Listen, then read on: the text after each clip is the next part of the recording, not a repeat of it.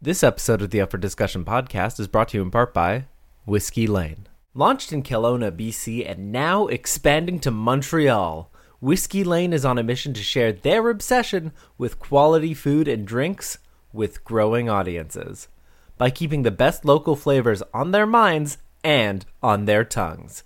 No matter what your business needs to grow, Whiskey Lane knows how to make it happen. Whiskey Lane bringing long lines to the producers of specialty food and drinks. Go to whiskeylane.ca to find out more. And that's whiskey, the Canadian way, without an E.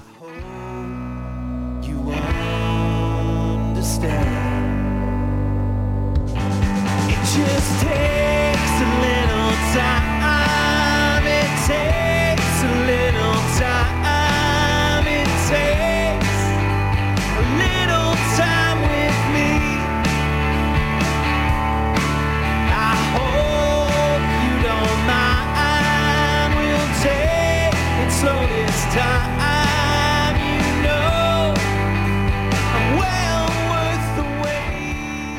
Hi, I'm Tom Zalatni. You're listening to episode 292 of Up for Discussion, a show about great food and the people who love to make and eat it. Every week, we tackle a different ingredient, dish, or style of cuisine, sharing our favorite recipes and learning from our wonderful guests. Today, we're talking all about biryani. But first, before we dig in, I want to take a minute to acknowledge that the studio where I'm recording is situated within the traditional and unsurrendered territories of the Ganyangahaga First Nations. As settlers, it's important that we remember that the lands we occupy are not our own, and that we engage in conversations that challenge the colonial mindset. So I want to encourage you to take some time today and every day to reflect on your relationship with the land you live on and with the indigenous communities thereof. Somehow, despite growing up in a neighborhood with several fantastic Indian restaurants and eating at all of them regularly for most of my life, I had never eaten biryani until this past week. And man, do I regret all that lost time. What I had always overlooked as probably just another rice dish proved to be so much more. It was powerfully flavorful and spicy. Uh, this one had super tender chicken paired with a really nice cucumber raita. And, uh, it was awesome, and I'm really annoyed that I didn't know about that until fairly recently. Um, what I find really interesting about biryani, though, is that there is almost as many variations of it across the Indian subcontinent and its diaspora as there are regions of that part of the world. So it might be kind of hard for us to talk unilaterally about it as a dish today, but we're going to do our best. Today's topic was requested by one of my supporters over on Patreon, uh, Thomas, not me, under a you know pseudonym. It is a different Thomas, I promise. Uh, and he requested this over at patreon.com slash up for discussion. If you want to request a topic for a future episode of the show, you can do that by supporting us on Patreon for as little as a dollar a month. Okay, Enough about that, let's dig in. Today I am joined by a very special guest. Simon Majumdar is a food writer and television personality. You've probably seen him on Iron Chef, Beat Bobby Flay, Cutthroat Kitchen, or my personal favorite, Guys Grocery Games. He's also got a fantastic podcast called Eat My Globe, where he dives deep into the history of food, and I have binged a whole lot of it in the past few weeks. His new season actually launches today, October 5th, and is available wherever you get your podcasts. Simon, thanks so much for joining me. It's my very great pleasure. Very great pleasure. I was fascinated that this week was your first time to have a biryani, which is uh, you know, a, a staple not only in my kitchen but also of my kind of past. I love biryanis of all the different styles. This kind of brings me to the first question I was going to ask you, which is just what is your history with biryani? Well, I think you know my, my background, as you can tell from my name, Simon Majumdar, has uh, Indian antecedents. So my father uh, was from Calcutta. Uh, Calcutta makes a very peculiar, I say peculiar in the nicest sense of the word, a very definite style of biryani. and we can talk about its history in a moment. But uh, so I've been eating styles of biryani for as long as I can possibly remember. And the moment that I started to cook, that passion for rice with stuff from around the world has always been something I've really loved. So, you know, we had a family home in Spain. Spain's one of my favorite countries. That's also got a, a, a version of rice with stuff. You also see it obviously in South and Central America. You see it across Southeast Asia. So that combination of rice with food, I think, is just something uh, as an a- Asian or South Asian in part anyway that I absolutely love. So, uh, and then as I started to become more adept in the kitchen uh, over the years, it's something that I make, even though I say so myself, I make very well. I made some the other day and put a picture on Instagram of it. So it's just, it's one of my wife's favorite things to eat. And I just think it. Uh, people often don't know about it, but I think it just has great history. Yeah, that's it. I uh I mean like I said in my intro, I hadn't really thought about it that much, right? And I think that was a I mean obviously a huge mistake because like I said I ended up really loving it and it ended up being so filling in the one portion I got that I had more for lunch the next day, which was awesome. always that's always something I look out for with um, takeout is like an, a food that I can eat again the next day that's still just as good. And this definitely checked that box. But yeah, when uh, when my patron Thomas suggested this, I was like, oh man, like I gotta I gotta do some experimenting here, and uh, I, this is this is how dedicated I am to this. I uh, had to order from two different restaurants to get it because the first restaurant I ordered from accidentally sent me pilau. Well, you know, which is which comes from a similar source. I mean, biryanis and uh, I mean most rice dishes outside of, you know, when you look at the history of rice and you look at uh, you know, kind of the kind of, for want of better words, the two big bangs, be it China and the Yangtze River, and then uh, sub-Saharan Africa, mm-hmm. where you get rice developing in different forms. But a lot of the rice dishes that we eat these days in, in various places originated from Persia. Okay. And the Persians brought paella down to because uh, it's pulau became paella. Oh. In uh, became became pilaf. Right. And also uh, then going the other way, uh, the word biryani, I think, and I may have got that wrong word wrong from the Persian, but meant to be fried, right? Kind of something that was fried and then cooked with rice. That went into India when the Mughals, kind of in the 1500s, in, invaded India and they took it. But what happened in a very classical Indian way is that as they the Mughals moved through, through India and the dish became more popular, it got tweaked in every different state, in every different town almost, to the ways that the people liked it, using the ingredients they had, using the spices that they had to their own particular tastes. So it's become this uniquely kind of and I say, and you said it absolutely correctly, the kind of India and its diaspora. So I would include in that the, the best biryani I've ever eaten was in uh, Yangon in Burma or, or, Myanmar. I was forgive me for saying Burma, but I just think of it in terms of uh, the Burmese part when it was Burma, sure, Burma yeah. was part of the British Indian Empire, and um, the best biryani I've ever eaten there because there's a big Indian population in there. It, as I said, it used to be part of the British Indian territories, mm-hmm. and they make phenomenal biryanis there. So, um, and it has a style of its own. And so I just think it has this great history. It has this way that it's altered the dish that when it's gone in there. But they all come from, you know, pulau comes from the same root. And really, it's hard to get sometimes to explain the difference. The way I think about it is that I think of the rice cooked with the meat, hmm. usually in a sealed pot. But that, but then there are differences to that in different styles of biryani. Pulau tends to be, uh, you know, given more fruits, mm-hmm. you know, nuts. It's a rich, indulgent dish, as indeed as biryani can be. But I mean, trust me, I'd eat both of them, and there are wonderful, you know, pulau restaurants in Mumbai and places like that that I've eaten very great meals in too. I'm curious because when we first started talking about this, you said that your family has, I think you said a peculiar way of doing it. Well, not I. Or did you say particular? well, I said peculiar, but I probably meant particular. It's just that it's lockdown is robbing me of all of my kind of vocabulary. But no, but but Calcutta you know part of the you know uh, of Bengal where my father's family are from.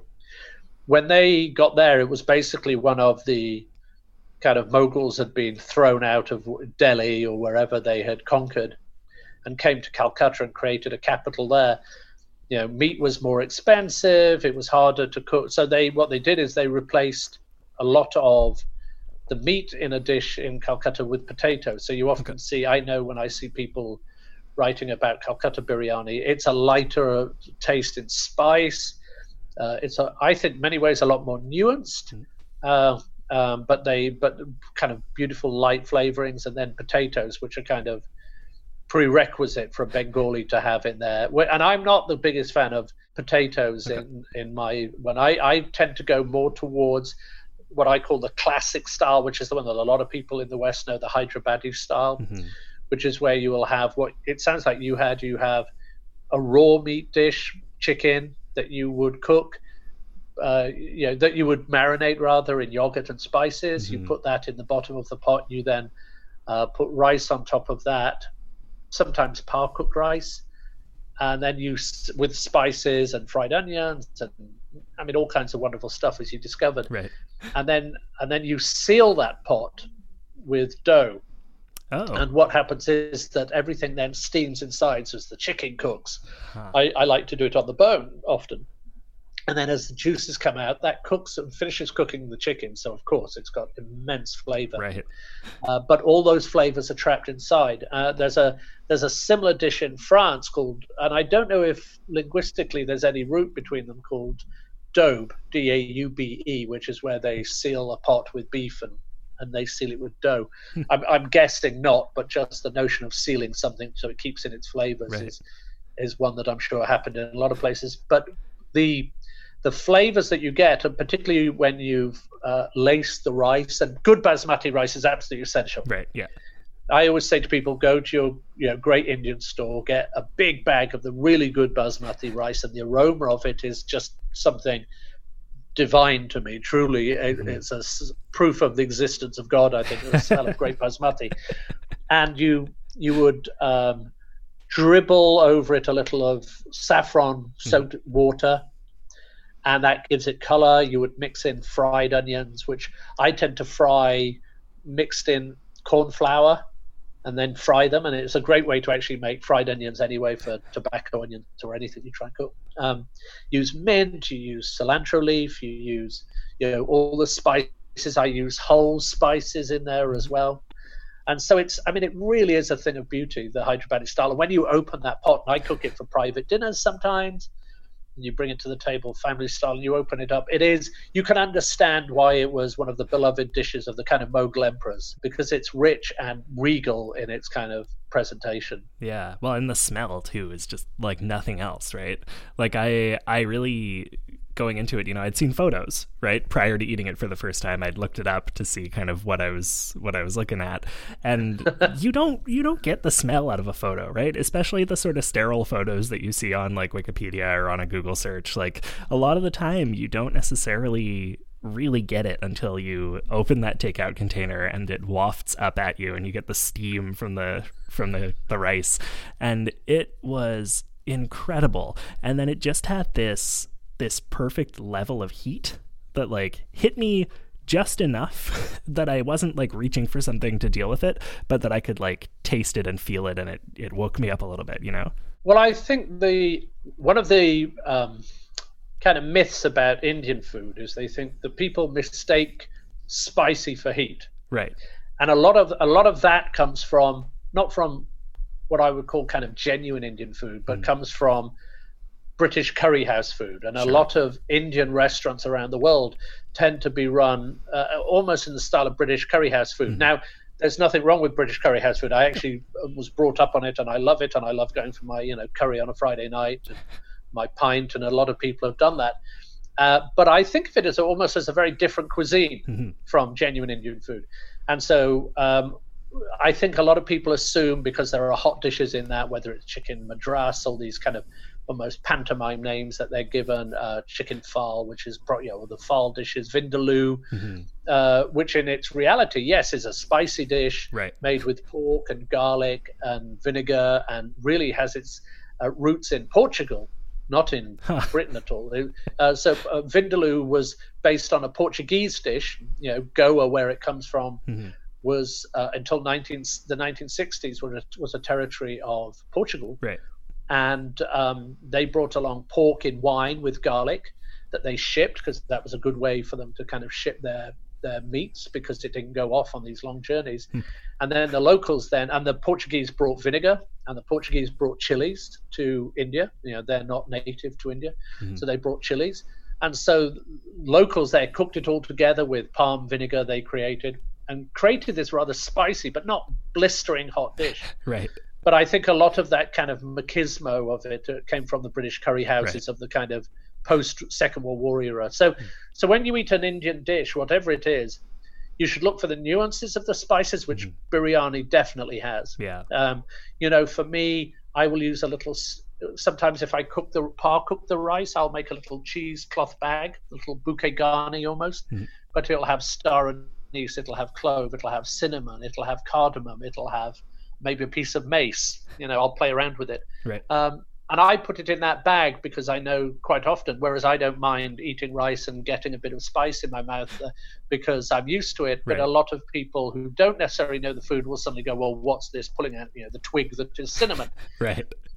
and so I put it in there so you get all the flavors, and but you don't necessarily get. Uh, any of the kind of downside of munching on a green cardamom, which is definitely a unique experience if you Oh, haven't done it. Um, and so those flavors, so the aroma that comes out as that steams into the rice is something very, very special. Um, and I think it's one of those things that we think of as food. We can be in the West, we can be very um, stereotypical, and we think of you know French food, which I adore, or Italian food. We go, well, that's the height of cuisine. And, and but when you look at Persia, when you look at Syria, when you look at India, when you look at through Southeast Asia, to royal Thai food, the quality of food uh, the, at this high level is as good as Yeah. anything that a Escoffier or anybody else did. And I think a biryani is one of a well done biryani is one of the perfect examples of how that works. Yeah. The understanding of the processes is every bit as important as any of the greatest French dishes. Absolutely. I am coming to the sort of process of it. I I'm fixated on this idea of sealing the pot with dough. Does the does the dough get used for something afterward? No, no, it's that you really just make a a, a tube, a kind of paste of uh, flour and water. That's it, and you roll it out into a little tube, and you put that around the top of the the pot and put push the lid on, and then it seals. Okay. And and there is a wonderful kind of moment when you take it out, and I have a big pot that I cook mine in, and you take it out of the oven and you snap that off. And that's that first moment, if you don't do it at the table, when you're as the chef want, you know, that first smell. And I I do, you know, I God didn't give me this nose for my looks. I know that. so when I I smell a lot of food, and I often get trouble into trouble when I'm like sniffing food on the shows, and people write in and go, oh, "That's disgusting." I go, "Well, no, because that smell, that aroma, It's important. is all sealed inside." And when you open it and you get the meat, the juices from the meat, whether it's you know, there are other styles of biryani. There's one style where everything goes in raw.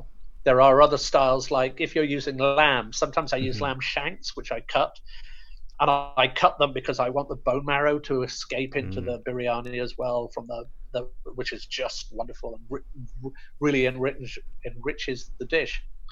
But I'm going to pre lamb shanks take a while to cook. So what Right. I might do is pressure cook the lamb shanks with some of the spices, or cook them on the stove just for a while till they begin to break down, and mm. then I will put raw rice on top Okay. and flavors, and that's a different style of biryani again.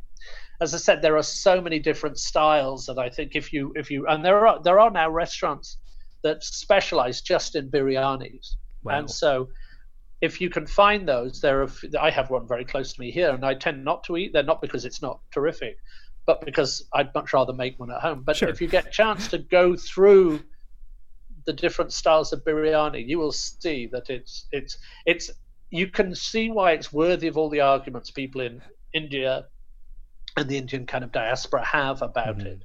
You know, I've had fantastic biryanis in the Middle East. I've had everywhere where the I've had wonderful biryanis in Jamaica. Obviously, there was a huge Indian community in Mhm.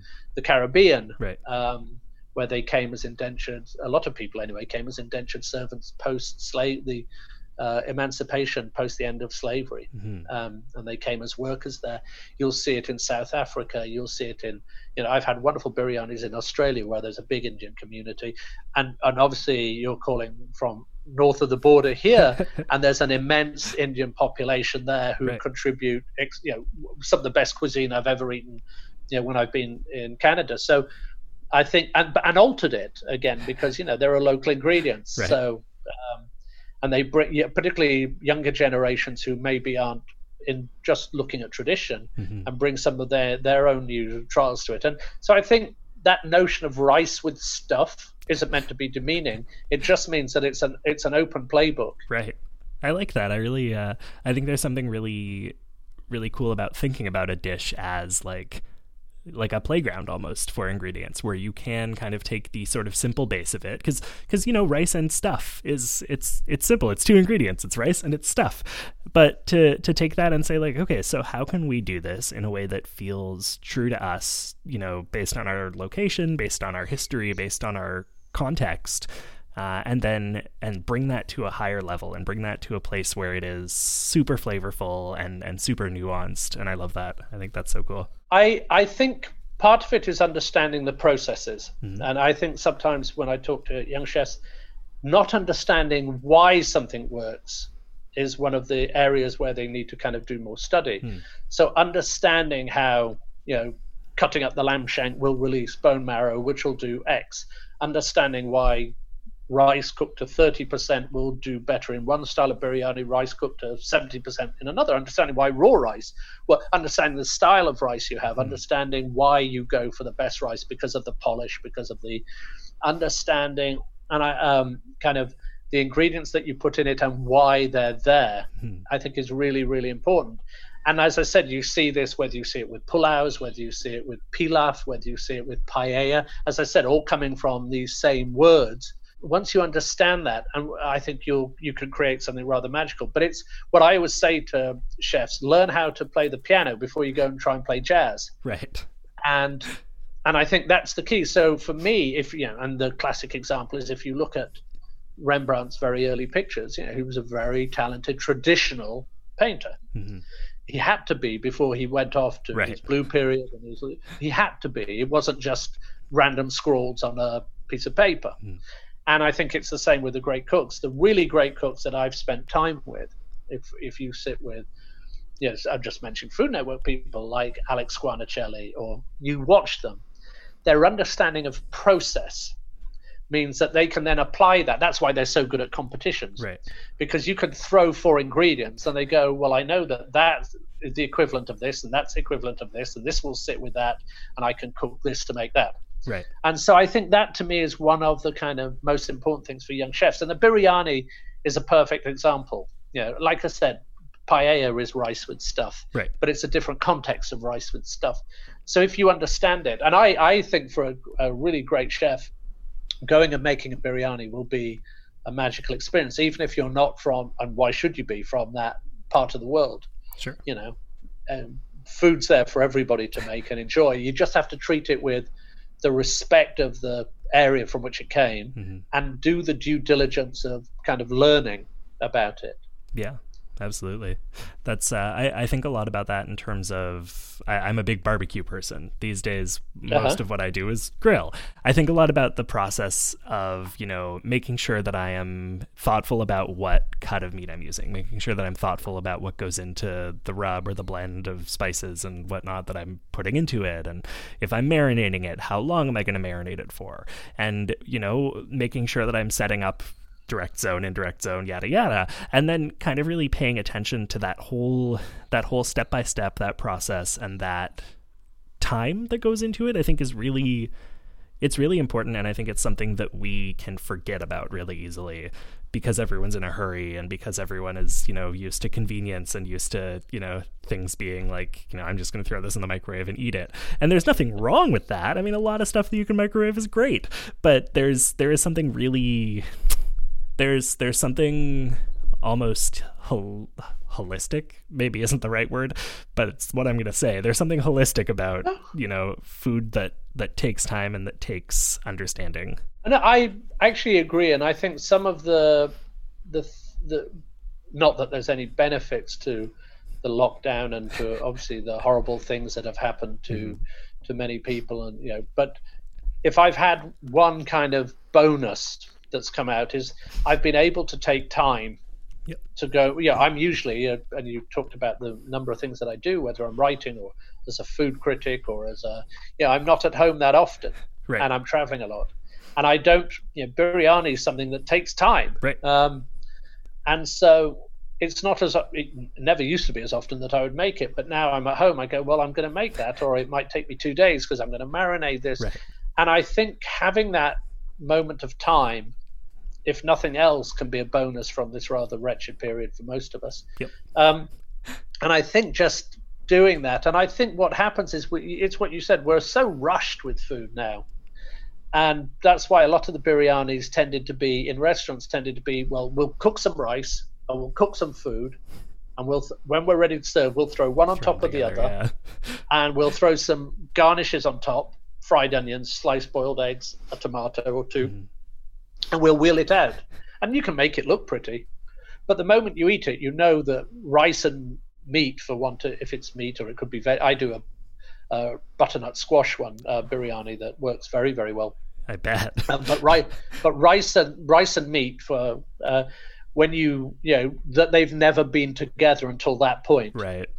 and those are two and that that is not a biryani Right. that genuinely is just rice and stuff and it might be tasty enough and serve a purpose but don't call that biryani Right. because a biryani takes time and we've been you know cooking biryanis in well in india cooking biryanis for six seven hundred years and have lots of different styles and people have come literally come to blows over them you know over the styles of biryani and what's served with it and so I think you kind of have to show it due respect. To Yeah. me, I would put a I would put a well-made biryani, arguably in my top five dishes of all time. Wow. For me, of my, my time, like the greatest biryanis, and that's I, I just think it, it it it deserves that because of its history and because of the quality. And you've had one, Yeah. you know, and I I don't know the you know the nature of the restaurant you went to, but I'm guessing you you know you know food, so I'm guessing it was a good place. Yeah.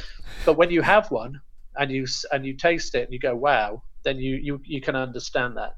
Yeah, totally. No, that's it. It's uh you know, I, I said wow when you said you put it in your top five, but I, I mostly said wow because because I'm like, yeah, cool, that is a, a glowing endorsement. But I definitely get it. I'm I'm gonna have to go and cook another one now, maybe this weekend. What uh what are you gonna put in this one? Well, there are so like I said, there are so many different styles, and sometimes you know it is. I'll just make I say a simple chicken one, Sure. which is marinated in yogurt and spices. I have a recipe on my website on simonmajumdar.com. Marinate it in yogurt and onions and spices and garlic paste and ginger paste, and put that at the bottom of the pan. Right. And then I put about thirty percent cooked rice on top, and then I put fried onions on top of that, and mint and cilantro, and then dribble, as I said, that saffron water over the top, which kind of gives you that wonderful two-tone skin. Hmm. Seal it in, not long. You know, be, uh, the chicken's going to cook fairly quickly in there. It's all kind of sealed in, um, and you again, that's just timing. You just know Right.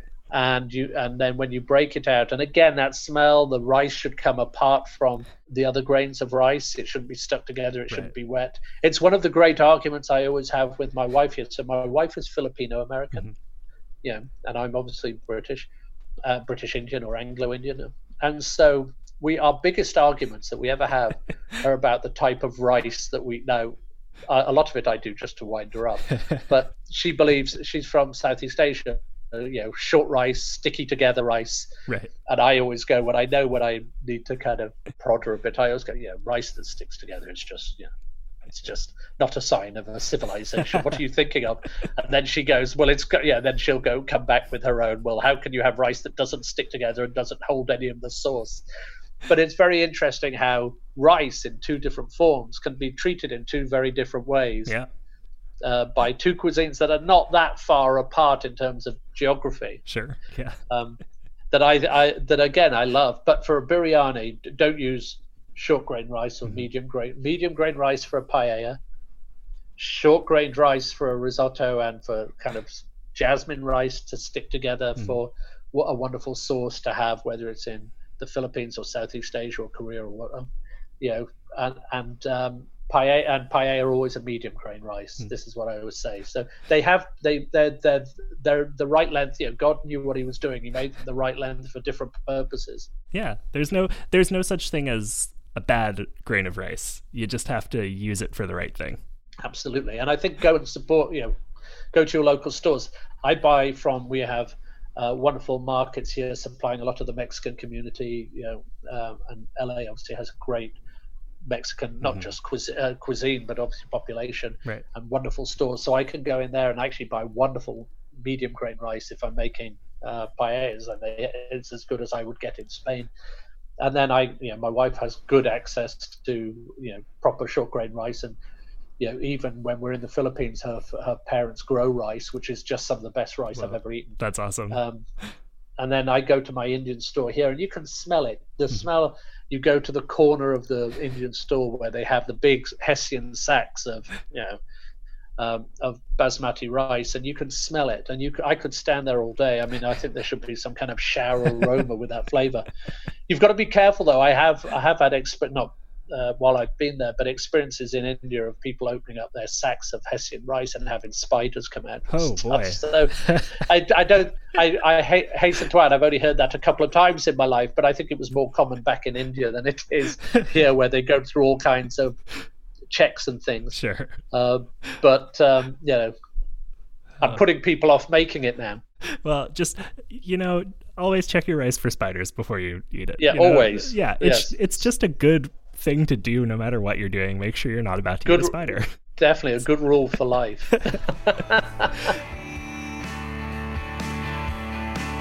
I'm going to take a minute here in the middle of the show. Are you guys enjoying this? I'm enjoying this. This was super fun. Uh, I'm going to take a minute here in the middle of the show to let you guys know about a little giveaway I'm doing over on Instagram. Uh, if you follow the show on Instagram at Down with Talking, you'll see one of our very recent posts uh, includes information about a giveaway we're doing. I have a gift card for DoorDash. DoorDash is a food delivery service that you can use online to get food delivered to your house, you know, from restaurants that you like in your neighborhood.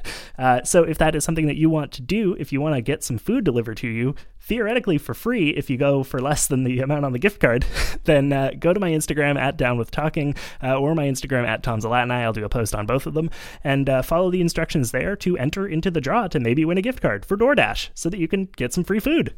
Yay, food! That's it. That's the mid roll for this episode. Back to the rest of my interview with Simon. So I don't want to take up too much more of your time tonight. Um, I do have one final question for you, and this comes from friend of the show Billy F, who is uh, coming up on a future episode of the show. A longtime friend of mine who is a chef and a wine connoisseur, and uh, currently doing a lot of research into gastro diplomacy. And he uh, wants to know what your favorite meal that didn't taste that good was. So something that you think back to fondly, but it wasn't actually that tasty.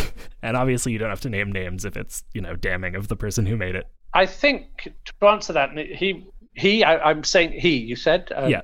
Uh, yeah. Sorry. I want to make sure I give everyone the right pronouns these sure, days yeah. because uh, that's the right thing to do. But um, I, for me, a lot of eating the great food isn't always about just the taste of the food. It's about context. Sure. Um, and so I wouldn't say not tasty, but some of the simplest meals have been some of my very, very best.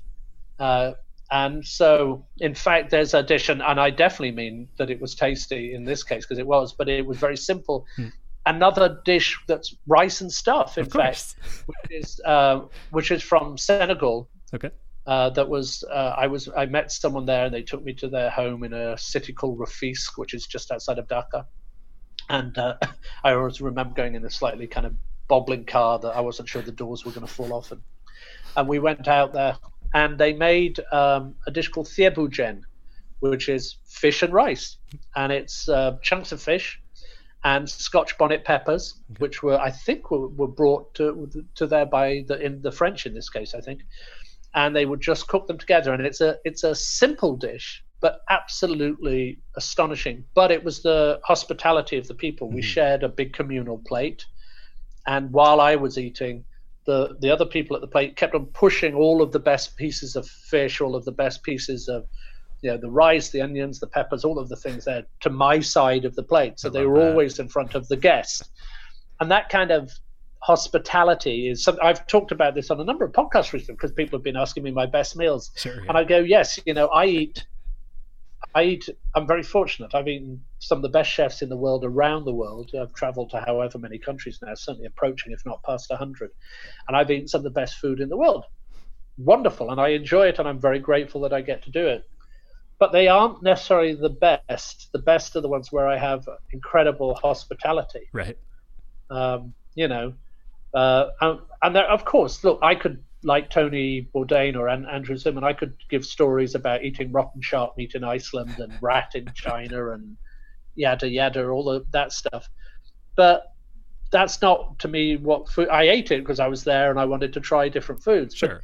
that's not what it's about. It's about hospitality. Hmm. And when so it could literally be someone giving me here's a piece of bread, and that would be in you know in a circumstance where I was desperate and needed bread, you know. And I think that would be one of the great meals of my life. So I think in a way, uh, it's it's not about kind of the tastiness, it's or the simplicity or the the processes in that instance that go into it. It's just about sharing it, and you know, sharing a meal with someone is to me the greatest kind of pleasure on earth, and and preparing meals for others that I prepare for others to share.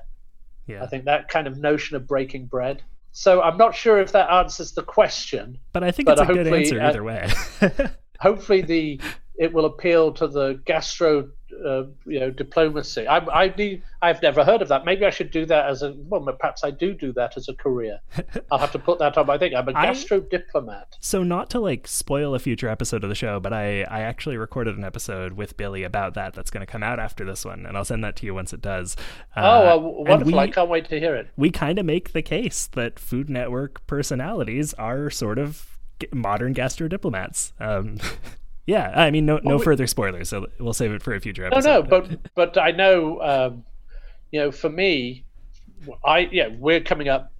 When we're recording this, we're coming up to a very important time in American politics, and I'm not going to talk about the politics about it. But I, you know, I'm a very liberal guy. You know, I come from a very liberal background. But I can sit down with people of different religions, different politics, different everything, and once I start sharing a meal with them, you realize for all the opportunities we take to kind of hate each other, for want of a better way, particularly here in the United States right now, we're not that different. And food, you, I, yeah, my argument is you can't have a row with someone when you've got a mouthful of ribs. You'll understand that. You're a Yep, barbecue yep. guy Absolutely. um, you know, uh, or you can't say to someone at a table, "I hate your guts, but can you pass the potatoes?" You know, it doesn't work. Food brings a level of civility, Mm-hmm. And cooking for someone and sharing that with them, it brings a level of love, for want of, you know, sounding too cliched, that I don't think anything else does. Perhaps playing music is capable of. That's fair. Yeah, I think that's a good uh, good comparison. And, and to end that by opening, so cooking a great biryani, so you have to try and cook one, and opening that at a table with four or five people all leaning over, ready for the first big sniff, is is something very special. So if you haven't done that, you should give it a try. Yeah. Well, it's on my list for sure. Once, uh, I mean, I guess I have four people in my house. We'll start there, and then uh, maybe someday, maybe someday I'll be able to have you- people over again. You could do a toddler version Yeah. as well. So you, I don't know what you would put in the toddler version, but uh, He's pretty adventurous. He uh, he he doesn't really uh, have any aversions to food, so I think I would just make it normal and uh, you know see what happens. It also stands up for your friend who's into wine tasting. It also a good bar- biryani stands up to lots of different types of wines. Mm-hmm. You can go down down the kind of oaky Chardonnay route, mm-hmm. which will work. Whether you go to kind of white Burgundies and something like that, and it works incredibly well. You can also go down a totally different path and have something that's very red, rich, and spicy, like a Rioja or something, and it mm. works incredibly well. So. Before we get cut off, I just want to give you a chance to plug everything you've got going on right now and uh, tell people where they can find you. Absolutely. So if people want to get hold of me, I you know at Simon Majumdar on Instagram, Twitter, Facebook. There's just me, I think, with that name. So and it really is me. So if people come on and ask me questions, it's me. Uh, I you know I am my people, for want of a better way of putting it. Um, and also, if they do enjoy food history, enjoyed what I've talked about today, uh, eatmyglobe.com is the website, but you can find the new episodes, you know, launching today on all your favorite food, you know, all, all your favorite podcast apps. Please give us, you know, reviews. And the other thing I will mention is we've just launched, and we've never asked for um, sponsorship. This is very much a labor of love, but we have created a Patreon page Sweet. Because some people have asked if they could support us. So we've Right. created a kind of different levels of bundles of swag Oh, cool. including Eat My Globe mugs and things. So if people want to come and support us so we can buy more research material and, you know, just do more because it is very much a labor of love I do while I'm doing, you know, the stuff that pays the bills. so please, yeah, if, if people want to come on and look at the Patreon page, I'd be really grateful. But in any case, I hope they go and listen to the episodes and, and, and enjoy them. I hope they make, I hope it makes them enjoy you know their food, whether it's a plate of fish and chips or a cup of tea or beef bar- barbecue or whatever it is. I hope it makes them just stop and think about it a little bit more. Yeah, absolutely. And I will uh, include links to all the stuff that you just mentioned in the description of this episode for ease of access. Thank you. Thank you very much. Simon, thank you. This was amazing. I'm going to figure out how to end a Zoom call now. It's the first time I'm doing this. there it is. all right, see ya. Take care. So I hope you enjoyed that interview with Simon Majumdar. Thanks again to Simon for making the time to do my show this week, and a very big thank you to Sybil Villanueva for helping to coordinate schedules and make this happen. Sybil, you are the best. Uh, I do want to let you guys know that if you're interested in an extended version of this interview that is also video based, so you can see both of us at unflattering angles in low lighting, wouldn't you like to see that? Uh, you can go to patreon.com slash up for discussion. That has been uploaded there as an exclusive for my patrons. Uh, you'll get to hear me and Simon chat a little bit after the episode is over, uh, just about kind of stuff and things. So if that is interesting to you, if you liked rice and stuff and want to hear us talk about stuff and things, you can go to patreon.com slash up for discussion and donate as little as a dollar to see that. Do you have a favorite way to cook biryani? Do you have a favorite biryani you've eaten at a restaurant? Do you have a story about biryani or maybe a story about some other kind of rice and stuff? You can tell me all about it on Twitter and Instagram at Down With Talking or at Tom Zalatni. Again, if you do want to support the show financially, I will not say no. You can head to patreon.com slash up for discussion to do that. For as little as a dollar a month, you'd be joining the ranks of fine folks like Patrick, Gabriel, Kendall, and Carlea, Thomas, George Poppy, Killian, Sarah, Angelica, Will, Anne, Andrew, Laura, Kate, Erica, and our newest patron, Chantal. Our patrons get access to our Discord server, the ability to request topics for episodes of the show, invites to exclusive Zoom dinner parties, and so much more. That's patreon.com slash up for discussion. We also have merch. You can hit the merch link in the description of this episode to get all sorts of great stuff from our lovely friends over at TeePublic. And of course, you can support us for free by leaving a rating and review on your podcatcher of choice and by sharing this episode with a friend. Our theme music is by Zach Ingalls, and our cover art is by David Flam. You can find links to support both of them in the description of this episode, and also links to everything that Simon and I talked about that I have links for. Uh, last but not least, the show is produced and edited by me, Tom Zalatni, as part of the Upford Network. You can find out about all the great shows on our network at upfordnetwork.com. hope you understand. It just takes a little time. It takes